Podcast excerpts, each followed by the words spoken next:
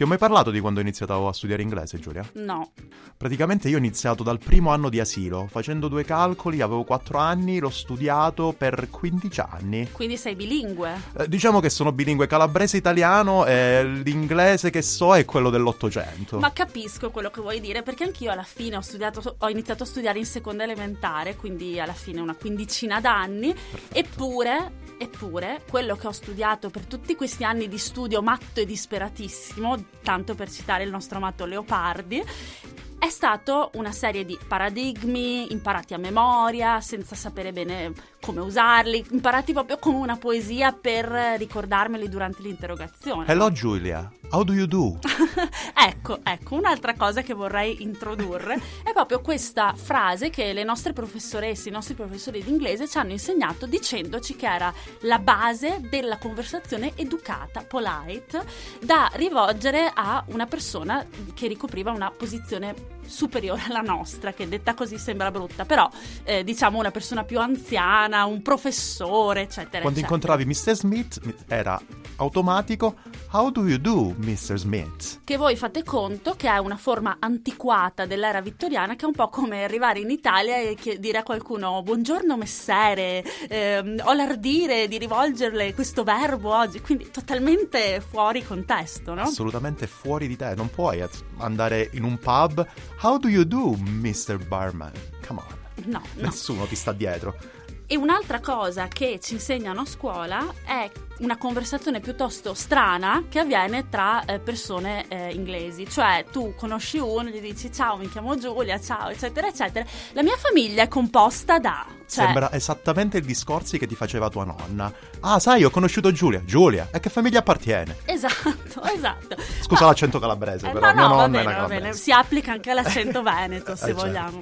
Quindi, ehm, tornando al how do you do? Appunto, perché come al solito dobbiamo aprire 5 o 6 discorsi ad albero. io e Certo, te. non, non c'è speranza. Perfetto. Allora, how do you do? Ci insegnano che è il modo in cui si chiede a qualcuno come va, come stai. Perfetto. Ecco, tu dopo aver studiato inglese per 15 anni, sei lì ehm, forte, sicuro di te stesso, prendi e vai in viaggio studio in Inghilterra perché ti- i tuoi ti mandano No, no, no, in no, non me ne college. parlare. È stato un incubo, Giulia, te lo giuro. Ti Sono hanno- arrivato a Heathrow. La prima cosa che ho fatto sono andato dal fattorino. Certo. Sono andato e gli ho fatto Hello, how do you do? L'unica cosa che sono riuscito a ricevere è stata Alright, my lover. Hai capito? No! Tra l'altro, Alright My Lover. Piano con le confidenze. Invitami a cena. My Lover, almeno, co- prima. cos'è sta roba? Scusa.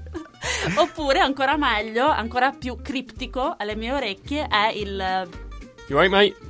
Stai bene, Ed? Hai tossito? Hai capito qualcosa? No, io non- onestamente no, non, non ho capito. Però comunque, dopo due settimane in Inghilterra, lì a parlare con i fattorini... A parlare "Ah, con chi? Che stavi sempre in camera con i tuoi amici a fare gli spaghetti e a bere di nascosto al Vabbè, bar. ci provavo, ci Vabbè, provavo. Va bene, dai. Eh, dopo due settimane lì in Inghilterra uno dice vabbè dai mi sono fatto l'orecchio, ho imparato ormai, posso andare dalla regina e dirle tutto, posso raccontarle della mia famiglia. perché Tranquillamente. Questo è quello che so dire. Che poi torni in Italia, pensi di essere il figo di turno, no? Esatto, Ascolti perché- la perché musica, hai guardi le studiato serie. inglese, eccetera, eccetera. Pensi di essere tranquillamente a posto, però arriva quel giorno in cui devi andare negli Stati Uniti. Esatto. E quando incontri là il fattorino ricevi qualcosa tipo How you doing?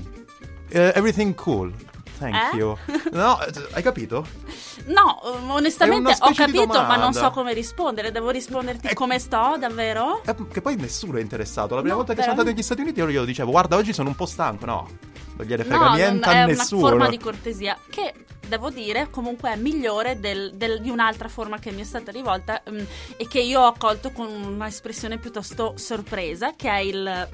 Sup. Cioè, Quanto è lunga sta uso, soprattutto di s- Che poi che vuol dire? Che ti sta offrendo Cos'è una un zuppa? colpo di, s- di tosse? Cos'è? Tutto ok? È un No, colpo io di sonno. Onestamente non ho capito. Comunque, Vabbè. cosa vogliamo dire? Che è inutile studiare? No, no, no, no, ci mancherebbe. assolutamente no. Sante bisogna, maestre, Bisogna sante studiare, maestre. bisogna studiare tanto. Bisogna studiare la grammatica perché dopo, una volta che sei diventato grande, te la ricordi e ti torna utile. Certo. Però Però quello che bisognerebbe fare sarebbe aggiungere altre cose allo studio sui Un po' di libri, no? musica, ecco. un fumetto, Dei film, in lingua originale. perché come diceva Iannacci ci vuole orecchio. Ci vuole orecchio e bisogna anche usarlo. E l'orecchio. bisogna allenarlo questo orecchio, altrimenti non si va da nessuna parte. Io vi prego, non mandate i vostri figli indifesi a Heathrow a dire How do you do? Ai No, fattorini poi soprattutto. No, che- non lo dite.